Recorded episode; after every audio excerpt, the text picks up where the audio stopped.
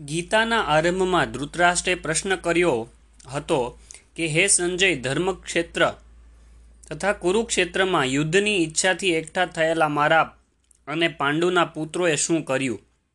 હજી સુધી તે ક્ષેત્ર ક્યાં છે તે બતાવવામાં આવ્યું નથી, પરંતુ જે મહાપુરુષે જે ક્ષેત્રમાં યુદ્ધ બતાવ્યું તે પોતે તે ક્ષેત્રનો પ્રસ્તુત અધ્યાયમાં, એટલે કે અધ્યાય તેરમામાં નિર્ણય આપે છે કે વાસ્તવમાં આ ક્ષેત્ર ક્યાં છે. તો પહેલો શ્લોક છે, શ્રી ભગવાન વાચ ઇદં શરીરં કૌંતેય ક્ષેત્રમિત્ય ભિધીયતે.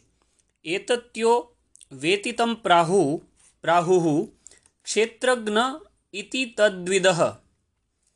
કૌંતેય આ શરીર જ એક ક્ષેત્ર છે અને એને જે સારી રીતે જાણે છે તે ક્ષેત્રજ્ઞ છે. તે એમાં ફસાયો નથી. પરંતુ એનો સંચાલક છે. આવું તે તત્વને જાણનારા મહાપુરુષોએ કહ્યું છે.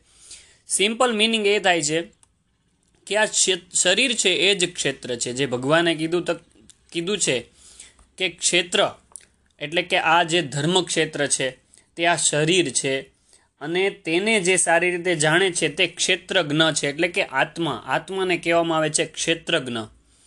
અને તે તેમાં ફસાયો નથી. એટલે આપણે અગર શરીરમાં ફસાયેલા નથી, તો આપણે ક્ષેત્રજ્ઞ છીએ. આપણે એના સંચાલક છીએ. અને આવું તે તત્વને જાણનારા મહાપુરુષોએ કહ્યું છે. એટલે કે તત્વને જે લોકો જાણે છે, તત્વ એટલે આત્મા. એને જાણનારા મહાપુરુષોએ આવી રીતે કહ્યું છે.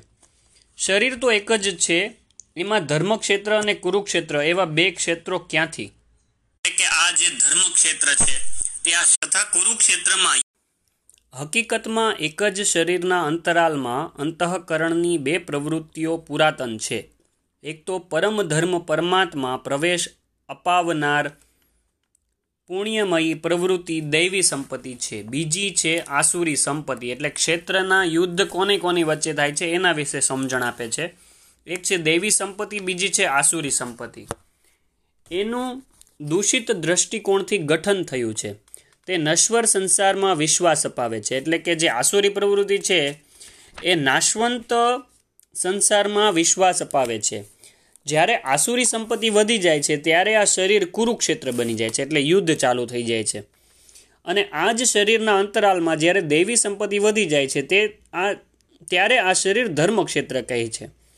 એટલે એકવાર કુરુક્ષેત્ર, એક છે કુરુક્ષેત્ર, જ્યારે આસુરી વૃત્તિઓ વધી જાય છે અને યુદ્ધ ચાલુ થાય છે. અને દેવી સંપત્તિ વધી જાય છે, તો આ ધર્મ ક્ષેત્ર બની જાય છે. ત્યારે આસુરી સંપત્તિઓ એટલો અસર નથી કરી શકતી આપણા ઉપર.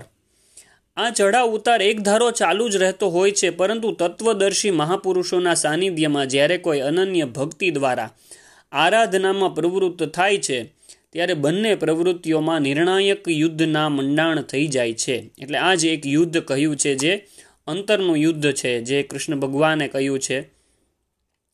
ક્રમશઃ દૈવી સંપત્તિના, સંપત્તિની ઉન્નતિ અને આસુરી સંપત્તિનો શમન થઈ જાય છે. આસુરી સંપત્તિના સર્વથા શમન પછી દર્શન થવાથી, થવાની સાથે જ પરમના દિગ્દર્શનની અવસ્થા આવે છે. દર્શન થવાની સાથે જ દૈવી સંપત્તિની આવશ્યકતા સમાપ્ત થઈ જાય છે. તેથી તે પણ પરમાત્મામાં સ્વતઃ વિલય થઈ જાય છે. ભજનાર પુરુષ પરમાત્મામાં પ્રવેશ પામે છે. અગિયારમા અધ્યાયમાં અર્જુને કહ્યું કે કૌરવ પક્ષ ઉપરાંત પાંડવ પક્ષના યોદ્ધા પણ યોગેશ્વરમાં વિલીન થઈ રહ્યા છે. આ વિલય બાદ પુરુષનું જે સ્વરૂપ શેષ રહે છે તે જ ક્ષેત્રજ્ઞ છે.